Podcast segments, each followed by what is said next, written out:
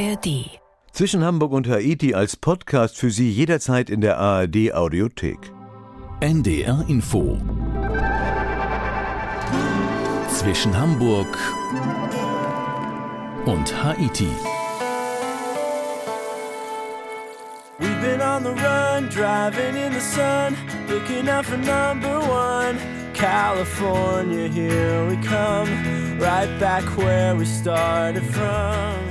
Die USA und ihre legendären Straßen. Eine ist die sagenumwobene Route 66, die ja in LA in Kalifornien endet. Die andere, genauso wichtige Straße ist der Highway Number One an der kalifornischen Küste, der Pacific Coast Highway.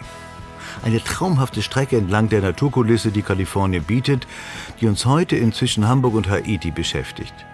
Wir sind mit Guido Meyer und Peter Kuttler on the road zu den Drehorten von Hitchcocks Die Vögel, zu den Weinanbaugebieten Sonomas und zum Monterey Bay Aquarium.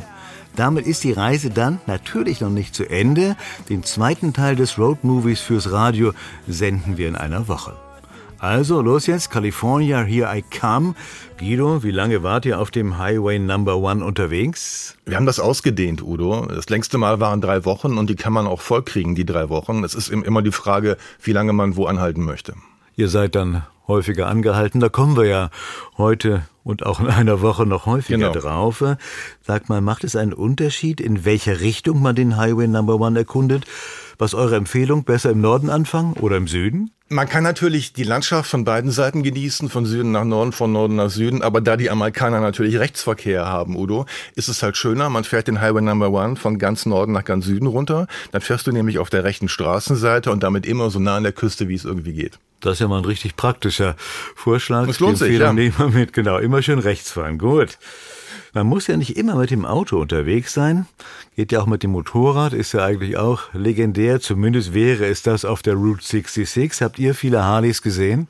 Nee, haben wir gar nicht, aber ich weiß, was du meinst. Ich habe die auf dem Overseas Highway in Florida mal gesehen und Route 66, die treten ja oft in Formation auf und blockieren dann auch teilweise stundenlang den gesamten Highway. Man kann da nicht vorbei. Aber ich glaube, das hängt immer ab von gewissen Festivals oder gewissen Jahreszeiten, wo die da rumfahren. Wir hatten Gott sei Dank immer freie Fahrt. Gibt auch eine ganze Menge Touristen, die sich da Harleys mieten. Das, glaube ich, ist immer noch so ein interessantes Angebot, das auch hier in Deutschland gibt. Aber da waren auch keine unterwegs. Nee, aber dann wären es ja auch nur so ein, zwei Personen, also ein Paar oder so. Die ganz großen Gruppen, die haben wir Gott sei Dank nicht gesehen. Die mit der richtigen Kutte und so. nicht? ja. die Rocker. Kalifornien klagt ja, jetzt sind wir bei einem ernsten Thema seit langem über Trockenheit und wir wissen angesichts des Klimawandels, das wird auch nicht mehr besser wahrscheinlich. War das ein Thema entlang des Highways? Bei uns war eher das Gegenteil ein Thema. Ähm, Es gibt Trockenheit, es gibt Waldbrände, das stimmt alles, aber wir kamen genau zu einer Zeit da an, wo am Wochenende vorher es zu einem Erdrutsch gekommen war. Und der Erdrutsch wiederum, der ist gekommen durch, durch Regenfälle. Also das Bodenreich, der Erdboden war aufgeweicht und die Erde rutschte auf den Highway Number One. Und wir mussten dann, nicht nur wir, alle, die da vorbei wollten oder durch wollten, egal ob Touristen oder Arbeiter auf dem Weg zur Arbeit, mussten dann einen Umweg fahren. Also zu diesen Felsrutschen kommt es da eigentlich regelmäßig auf dem Highway Number One. Aber ihr habt nicht mitbekommen, dass Wasser buchstäblich knapp war. Nee, wir haben auch mit, mit Winzern gesprochen teilweise, die haben auch nicht geklagt. Also für alles das, wo Wasser gebraucht wird, sei es für Pools, sei es für den Weinanbau, scheint wohl genug da zu sein. Noch, ich habe schon häufiger Ja. gehört, dass der Pool mittlerweile strittig geworden ist, wie oft er denn befüllt werden darf. Typisch ist ja übrigens auch der kalifornische Küstennebel. Man kennt so ein bisschen die, die Bilder von San Francisco. Wie ging es euch damit? Was ist das für eine Stimmung? Also dieser Küstennebel ist wirklich skurril. Ähm, nicht, weil er so gefährlich aussieht, das kommt noch hinzu, das auch, aber er kommt und geht so wahnsinnig schnell. Du fährst mit deinem Leihwagen, hast wunderbaren Sonnenschein, machst eine Kurve, es ist ja alles ziemlich hügelig da, machst eine Kurve, veränderst ein bisschen die Höhe und stehst mitten in einer Nebelbank und machst dann die Scheinwerfer an und siehst trotzdem nichts. Und nach der nächsten Kurve ist der Nebel weg und es ist wieder eitel Sonnenschein. Also dieser Nebel, der wird seinem Ruf da wirklich gerecht in Kalifornien. Wabernder Nebel, immer mehr Vögel, die heranfliegen, eine immer bedrohlichere Kulisse, nicht ganz schwer zu erraten, worauf das hinausläuft, auf Alfred Hitchcock und Die Vögel gedreht wurde, erzählt jetzt Guido Meyer nahe des Highway Number One. My name is Alfred Hitchcock, and this is Music to be Murdered by. Eine Augustnacht des Jahres 1961. Der Nebel hüllt die beiden Orte Capitola und Pleasure Point in dichte, weiße Schwaden. Orientierung ist unmöglich. Auch für die vielen Küstenvögel der Gegend. Sie flattern kreischend umher. Dabei schlagen sie gegen Wände und Türen. Einige liegen tot am Boden. Auch Menschen werden verletzt, als sie, vom Lärm geweckt, nachsehen wollen, was die Ursache des Spektakels ist. Am nächsten Tag schreibt die Lokalzeitung Santa Cruz Sentinel von einem Angriff der Vögel.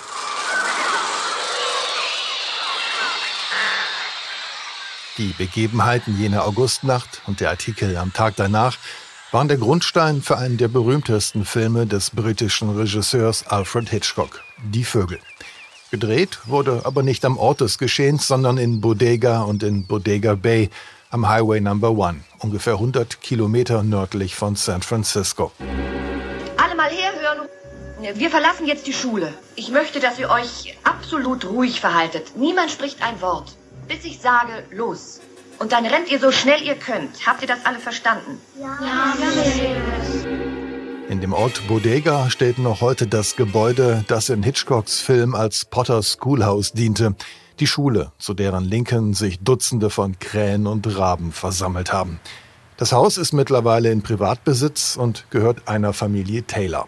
Leanne Taylor erzählt. It was built in 1873 by the township of Bodega das Haus ist 1873 von der Stadt Bodega gebaut worden. Ursprünglich war es wirklich eine öffentliche Schule, aber 1961 wurde das Gebäude für abbruchreif erklärt, weil es nicht erdbebensicher war. Meine Eltern haben das Gebäude dann gekauft. Es war damals verlassen und im Prinzip dem Verfall preisgegeben. Wir haben es dann restauriert. Tja, und seitdem wohnen wir hier and we now live here. Zur Berühmtheit gelangte das Potter Schoolhouse erst lange nach dem Film. Die Vögel erschien 1963, wurde damals jedoch noch nicht viel beachtet. Aber je mehr Zeit verstrich, desto bekannter wurde der Streifen und mit ihm die Örtlichkeiten in Bodega. Um. Das ist der Grund, warum das Schild am Zaun angebracht ist, damit die Leute wissen, wovor sie stehen. Wir haben das Haus aber nicht deswegen gekauft. Es hat einfach einen wunderbaren historischen Wert. Und es braucht jemanden, der sich behutsam und liebevoll darum kümmert. Im Laufe der Jahre hatte ich einige Geschäftsideen mit dem Haus. Ich habe hier ein Restaurant geführt, später eine Kunstgalerie, dann auch für eine Weile ein Bed and Breakfast. Aber seit 20 Jahren nutzen wir das Gebäude ausschließlich als Wohnhaus.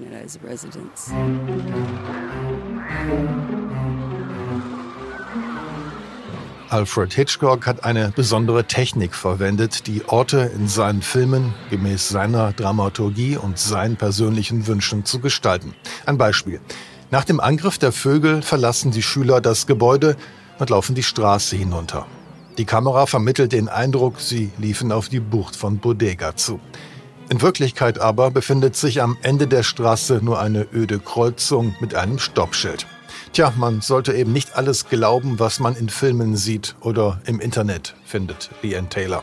Right, well, you can't believe anything you see in the movies or on the internet.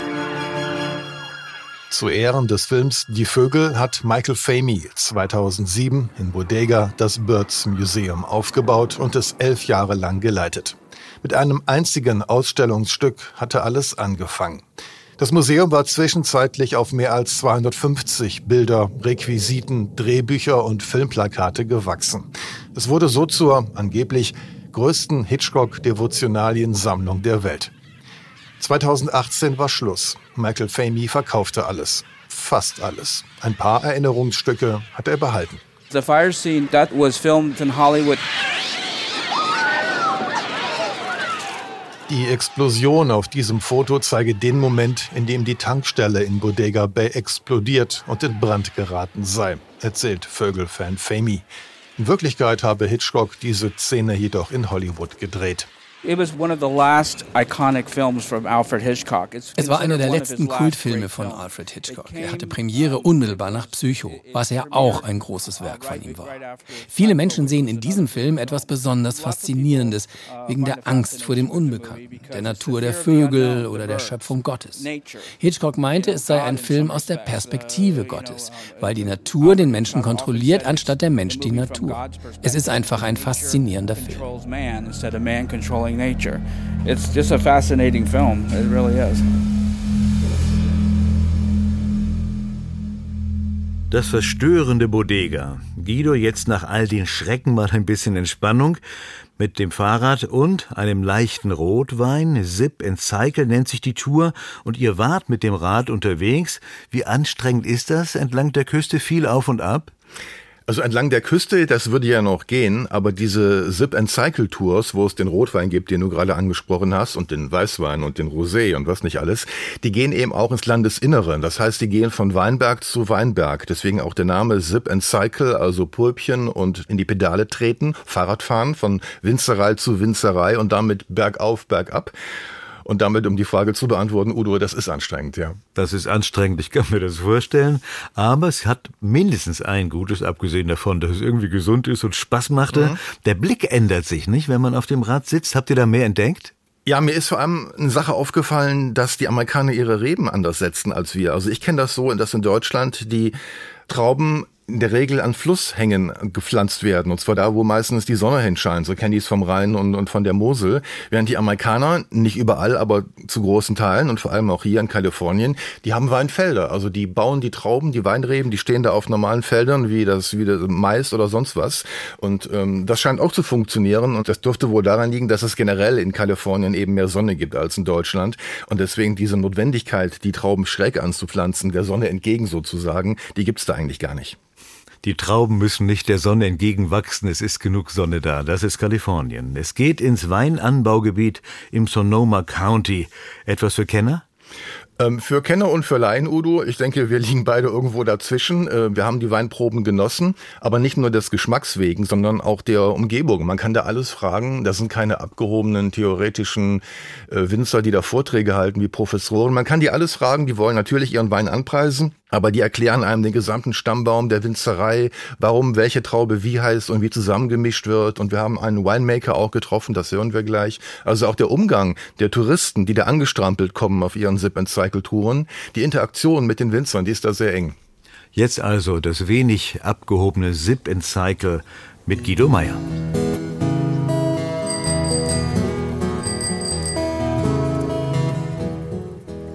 Highway Number One ist auch berühmt als Weinanbaugebiet. Links und rechts des Highways, zu beiden Seiten der Straße, gibt es Weinfelder. Und Randy Johnson bietet hier Fahrradtouren an unter dem Slogan Zip and Cycle. Sip and Cycle ist eine hervorragende Möglichkeit, diese Gegend mit dem Fahrrad zu erkunden. Wir bewegen uns schnell genug vor, um auch irgendwo hinzukommen, aber nicht so schnell, dass uns Dinge entgehen würden. Healdsburg ist die Seele dieses Weincountys. Hier haben sich die meisten und besten Winzereien angesiedelt. Kalifornien und Wein, das hat sich sogar schon bis Europa rumgesprochen. Aber was macht den kalifornischen Boden so geeignet für den Anbau von Trauben? Dieser Boden hier ist Schwemmland, in den ständig vulkanische Erde aus den Bergen ringsrum gespült wird. Tagsüber tut die Sonne ihre Arbeit. Die warmen Temperaturen des Tages sorgen für den Zucker und die Süße. Aber nachts muss es abkühlen, damit sich die Säure setzen kann. Diese Balance ist es, auf die es ankommt. Na dann, weiter geht die Radtour. Nächster Stopp die Sikiki-Winzerei. Sie verspricht Rotwein direkt aus dem Fass. Dieser Cycle-Teil von Zip and Cycle umfasst etwa sieben Kilometer. Die Anreise dauert somit knapp eine Dreiviertelstunde. Kiki Family Winery. Die Sikiki Familienwinzerei ist winzig klein. Wir konzentrieren uns auf Zinfandel, Cabernet Sauvignon und Durif. Wir sind so klein, dass unser gesamter Wein ausverkauft ist, schon bevor er abgefüllt wird. Um von uns also etwas zu bekommen, müssen Sie vorbestellen. Wir haben noch nicht einmal etwas für den Barverkauf hier oder für eine Weinprobe, nichts für den direkten Konsum. Wenig Auswahl also und wenig Wein auf Lager. Es stellt sich schon ein wenig die Frage, warum Menschen nun gerade hierhin kommen und warum sie genau diesen Wein kaufen wollen. Aber die Managerin des sogenannten Tasting Room, der Probierstube, Katharina Anderson, hält große Stücke auf ihren Wein und auf ihre Kundschaft. Es geht einzig und allein darum, was Ihnen schmeckt. Sie sind derjenige, der den Wein trinkt. Riecht der Wein gut? Schmeckt er gut? Nur darauf läuft es hinaus. Und wenn ein Kritiker einem Wein 100 Punkte gibt, das ist unerheblich. Nur der eigene Geschmack zählt. Also probieren wir mal. Katharina öffnet die schwere Holztür ins Allerheiligste, den Weinkeller. Hier liegen sie, die Barrel, die Fässer, gefüllt mit Wein. Und hier stehen auch die großen Tanks, ebenfalls voller Wein. Sie probieren gerade unseren 2013er Zinfandel. Die Trauben wachsen direkt hier draußen auf unserem Grundstück. Die Sektion, von der Sie gerade probieren, ist 1928 mit Trauben bepflanzt worden. Kalifornien und sein Wein hat eine lange Tradition. Sie begann Ende des 18. Jahrhunderts. Damals legte ein spanischer Franziskanermönch im heutigen San Diego den ersten Weinberg an. Mittlerweile hat sich der Norden Kaliforniens mit dem Napa Valley und Sonoma Valley zu dem Weinanbaugebiet Kaliforniens entwickelt. Entlang einer Strecke von noch nicht einmal 30 Kilometern tummeln sich fast 400 Winzereien. Dabei geht ein Drittel der exportierten Weine nach Europa, zurück in die alte Welt, wo die Trauben ursprünglich auch herkamen. Vorbei an weiteren Weinbergen, an Olivenbäumen und an Apfelbäumen geht es, immer noch mit dem Fahrrad, zu einer anderen Winzerei, zur Preston Winery. Matt Norell arbeitet hier als Winemaker. Ein Winemaker ist der, der die Weine macht, der also entscheidet, wie viel von welcher Traube in den Wein kommt. Das funktioniert so, dass wir die Weine für den Blend zunächst einmal getrennt produzieren und dann mache ich mich im Labor daran, sie zu mischen. Alle Blends haben verschiedene typische Eigenschaften, die sie auszeichnen. Von jeder Lese mische ich so fünf bis sechs Blends. Zu dritt entscheiden wir dann im Labor, welche uns am besten gefallen. Übung macht den Meister. Matt Norell weiß, was schmeckt. Dass eine Mischung mal nicht so gut gelungen sei, nein, undenkbar. Uh, no, no really. Gesagt vielleicht nicht, aber das heißt ja nicht, dass es nicht vorkommt. That's exactly correct. Wir stehen hier auf dem einen Weinberg von den Family Wineries und überblicken das Dry Creek Valley. Und das Dry Creek Valley gehört zu einem der 16 Anbaugebieten hier in Sonoma County. Und Sonoma County, das ist nur 45 Minuten Fahrzeit nördlich der Golden Gate Brücke. Wir haben ein ganz besonderes Klima. Wir haben die Küste, das hat viele Weinanbaugebiete in Kalifornien nicht. Die Kälte steigt auf über dem Wasser und wird dann reingezogen ins Landesinnere. Das heißt, wir haben also jeden Abend um 5 Uhr, kann man fast die Uhr nachstellen, kommt ein Nebel reingezogen, der bedeckt viele, viele Teile von Sonoma County. Das ist dann besonders gut für den Wein, damit der auch wirklich gut reifen kann und es eben nicht zu heiß ist für den Wein und der nicht sofort verbrennt oder vertrocknet. Am nächsten Morgen, wenn dann wieder die Sonne drauf scheint, dann löst sich der Nebel auf und die Weintrauben bekommen wieder ihre Sonne. Birgit Vaughan repräsentiert Sonoma County und seine Weinanbaugebiete für Kunden und für den lokalen Tourismusverband. Mittlerweile ist sie selbst zur Weinkennerin geworden. Sie weiß, Trauben brauchen die kalifornische Sonne. Manche mögen es heiß, ganz genau. Und das ist eben der Cabernet Sauvignon und der Zinfandel. Im Gegenteil zum äh, Chardonnay oder dem Pinot Noir. Vier Winzereien in fünf Stunden. Die Sip Cycle Tour nähert sich ihrem Ende. Bleibt nur noch eine Frage.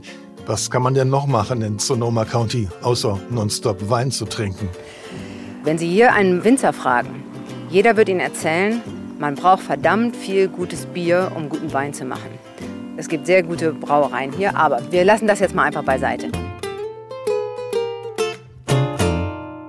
Vier Winzereien in nur fünf Stunden, viel Zeit für ruhiges Probieren bleibt da nicht. Guido, ihr wart von Norden nach Süden unterwegs. Das war der logische nächste Stop. Wir sind vorbei an San Francisco, sind auch an San Jose vorbei, haben wir auch rechts liegen lassen und dann sind wir ins Monterey Bay Aquarium gegangen. Da haben wir einen ganzen Tag verbracht. Dieses Aquarium liegt in der Monterey Bay, wie der Name auch schon sagt und zwar auf dem Gelände einer ehemaligen Fischfabrik in der Cannery Row. Und dieses Aquarium ist eines der größten Aquarien weltweit, Udo. Das Besondere ist nämlich, die haben dieses Aquarium in die Bucht hineingebaut. Also die haben einen Teil des Pazifiks sozusagen als Außenanlage des Aquariums benutzt. Deswegen also eine ideale Location. Deswegen können da auch große Meerestiere hineinschwimmen oder zumindest ganz nah ran schwimmen. Man kann da Seelöwen sehen und Wale und Seekühe und Haie teilweise. Das Besondere also für Touristen, die da hinkommen, die können die Tiere nicht nur im Aquarium beobachten, sondern eben auch freilebende wilde Tiere draußen vor dem Aquarium. Bevor es jetzt gleich ins Aquarium geht und damit ja auch an die Bay, Guido, noch mal eine ganz andere Frage, direkt bezogen so auf die Strecke, den Highway Number One. Spürt man so auf der Straße etwas, ja, von der Geschichte? Hat euch da etwas angeweht? Ja, sollte man glauben, Udo, ne? aber ist, ist nicht so. Ich war eigentlich eher überrascht, wie schlicht dieser Highway auch ausgeschildert ist. Es gibt da keine Schilder, Sehenswürdigkeiten oder Historical Monuments. Das gibt es in Amerika oft. Ähm, es gibt diese ganz normalen grünen Schilder. Da steht entweder drauf, drauf California One oder eben Pacific Coast Highway. Das ist der gleiche Name für den gleichen Highway. Ähm, aber das sind die gleichen grünen Schilder, die, die überall stehen. Es gibt da keine historischen Hinweise oder Hinweise auf den Bau des Highways vor 100 Jahren oder dass sie sich gerade auf diesem berühmten Highway Number One befinden. Dieser Highway ist eigentlich mehr wegen der Aussicht berühmt, aber nicht wegen der eigentlichen Straßenführung. Mehr Aussicht als Geschichte, also mit Guido Meyer genau. jetzt ins eben schon mal erwähnte Monterey Bay Aquarium. Was Sie sehen hier ist die Bucht von Monterey. Die zieht sich ungefähr 20 Minuten nach Norden. Wir befinden uns jetzt gerade auf dem Aussichtsdeck. Die Aussichtsplattform hier bietet einen Überblick über die Monterey Bay. Christine Mügge steht draußen vor dem Monterey Bay Aquarium. Hier arbeitet sie als Program Specialist, wie die Amerikaner es nennen, berät das Aquarium also wissenschaftlich. Monterey Bay ist ein exzellenter Ort, um Wale zu beobachten, Seelöwen, Robben. Und zurzeit haben wir so viele Buckelwale und Killerwale, die hier zum Fressen in die Monterey Bay kommen. Die Stadt Monterey liegt etwa 300 Kilometer Luftlinie südlich von San Francisco, direkt am Highway Number One und direkt am Wasser. Was Sie hier sehen, das Meer und bis 30 Meilen raus in den Ozean, das ist äh, Meeresschutzgebiet. Das hat man eingerichtet 1992 und das hat sich in der Tierwelt rumgesprochen, dass es hier mehr Fisch gibt, weil das Gebiet geschützt ist. Deswegen tun die Wale auf ihrem Zug entweder nach Norden oder nach Süden gerne hier verweilen und sich an Sardinen und Anchovies gütlich halten. In der Bucht von Monterey wird niemand gefüttert. Die Wale kommen von selbst. Ein reich gedeckter Tisch spricht sich eben rum, wie Christine Mügger es nennt. Für das ungeübte Auge eines Besuchers sind die Tiere jedoch nur schwer als Buckelwale auszumachen, nicht für Christine Mügge. Oh, das sieht man hervorragend, weil die direkt oftmals 30 Meter hinter dem Aquarium aus dem Wasser springen. Die Buckelwale machen, was sie wollen und die warten auch nicht auf die Besucher, was natürlich manchmal zu enttäuschten Gesichtern führt, weil viele uns mit SeaWorld vergleichen. Wir sind aber ein Aquarium und unsere Hoffnung ist, dass die Tiere sich möglichst natürlich verhalten und die Besucher hier das auch miterleben können. Also es ist keine Show im Meer. Die Adresse des Monterey Bay Aquarium ist 886 Canary Row. Diese Straße hat eine Vergangenheit, die eng mit dem Leben in der Bucht verknüpft ist, aber nicht in positiver Weise. Wir haben vor vielen, vielen Jahren sehr darunter gelitten, dass es sehr viele Fischfabriken gab in der Canary Row. Nachdem der Ozean quasi leer gefischt war oder die Bay leer von Fisch war, hat man dann Schutzmaßnahmen eingerichtet, um Fische und andere Tierarten wieder in die Monterey Bay zurückzubringen. Okay, dann machen wir uns jetzt auf den Weg und gehen ins Aquarium herein, sodass ich Sie ein bisschen herumführen kann. Seit 1984 gibt es das Monterey Bay Aquarium. Auf einer Fläche von rund 30.000 Quadratmetern tummeln sich ebenso viele Tiere. Neben den fast zwei Millionen Besuchern im Jahr konzentriert sich das Aquarium vor allem auf den Naturschutz und die Erhaltung der Meeresfauna.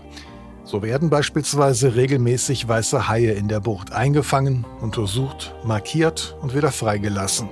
In dieser Zeit können Besucher die Tiere in den Wassertanks beobachten. Auch Seeotter stehen unter dem besonderen Schutz des Aquariums.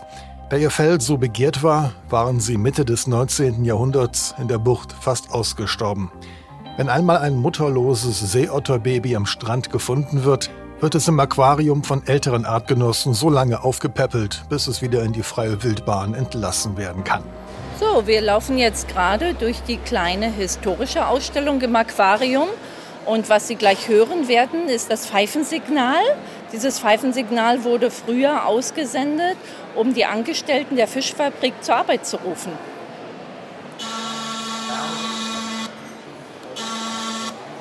Eine 180-Grad-Drehung weg von den geschichtlichen Exponaten bringt den Besucher in eine ganz andere Welt, eine Unterwasserwelt, die hinter einem riesigen Becken mit Glasfenster verborgen und doch sichtbar ist. Sie stehen jetzt vor dem zweistöckigen Tank. Das Aquarium war das erste Aquarium, was die Idee hatte, Lebensräume von Tieren darzustellen. Zum einen der Kelbwald, Felsenriffe, ein Pier oder dann auch unsere große offene Seeausstellung, wo Sie Quallen und Thunfische sehen, alle Tiere, die in tieferen Schichten des Ozeans leben. Hinter der Glasscheibe in ihrem nachgestellten Lebensraum schwimmen Barsche, Haie und Meeresschildkröten. Die Touristen betrachten die Tiere und die gucken zurück. Also die Tiere können unsere Besucher wahrnehmen. Sie haben natürlich kein dreidimensionelles Sehen, wie wir Menschen haben, aber sie werden uns auf jeden Fall als Schatten wahrnehmen. Was auch der Grund ist, warum wir am Abend, wenn alle Besucher nach Hause gehen, dann quasi einen Vorhang aus Wasserblasen am Fenster entlang laufen lassen, sodass die Fische nicht ins Fenster hineinschwimmen. Es geht weiter durchs Monterey Bay Aquarium um die nächste Kurve und hinein in den nächsten Lebensraum. Also wir laufen jetzt gerade von der Ausstellung der Felsenriffe hinüber in die Ausstellung der Wharf Pilings oder wie man im Deutschen sagt, des Piers. Wir haben uns zur Aufgabe gemacht, Besucher darauf hinzuweisen, dass das Meer sehr verschmutzt ist, wollen auch halt Unterstützung bekommen, dass weniger Müll ins Meer geschmissen wird. Und hier in diesem Ausstellungsstück sehen Sie, wie die Tiere versuchen, sich anzupassen. Ja, Sie sehen hier zum Beispiel einen Fisch, der sich in einer alten Cola-Büchse versteckt oder ein Fisch, der sich ein Zuhause in einem Gummistiefel gemacht hat. Das sieht natürlich nett und süß aus, aber so soll das natürlich nicht sein. Nebenan hat das Aquarium einen weiteren Lebensraum nachgebaut. Es sieht aus wie eine richtige Strandlandschaft. Einen großen Teil davon nimmt ein Wasserbecken ein, in dem Fische und Vögel schwimmen. Auf dem Landstreifen stehen Bäume und es gibt sogar eine Sanddüne. Diese Landschaft ist nur durch ein Netz von der Welt außerhalb des Aquariums getrennt. Die Vögel unterliegen somit der Illusion, sie wären draußen. Auf diesem Bereich sehen Sie eine Strandgegend, wo wir dann am Ende der Halle quasi eine Wellenmaschine haben, die simuliert den Vögeln, es kommt äh, Wellen rein und viele Vögel inzwischen auch nur ihre Nahrung aufnehmen, wenn sie das Essen aus der Welle sich herausholen können. Die Vögel, die Sie hier so friedlich am Strand beieinander sitzen sehen, das ist natürlich ein Idealbild. Wir haben sehr viele Besucher, die Vogelliebhaber sind. Die kommen speziell deswegen ins Aquarium, weil sie eine besonders gute Fotoaufnahme von unseren Vögeln machen möchten. Ein Aquarium ist also auch eine Welt der Illusion. Naturfilmer tricksen ihre Aufnahmen, indem sie im Monterey Aquarium Vögel in Ruhe filmen können. Das wäre durchaus möglich. Eine Welt der Illusionen. Davon haben wir heute einiges kennengelernt, einige Illusionen, auch viel von der Welt auf jeden Fall in Kalifornien. Guido, mach uns neugierig.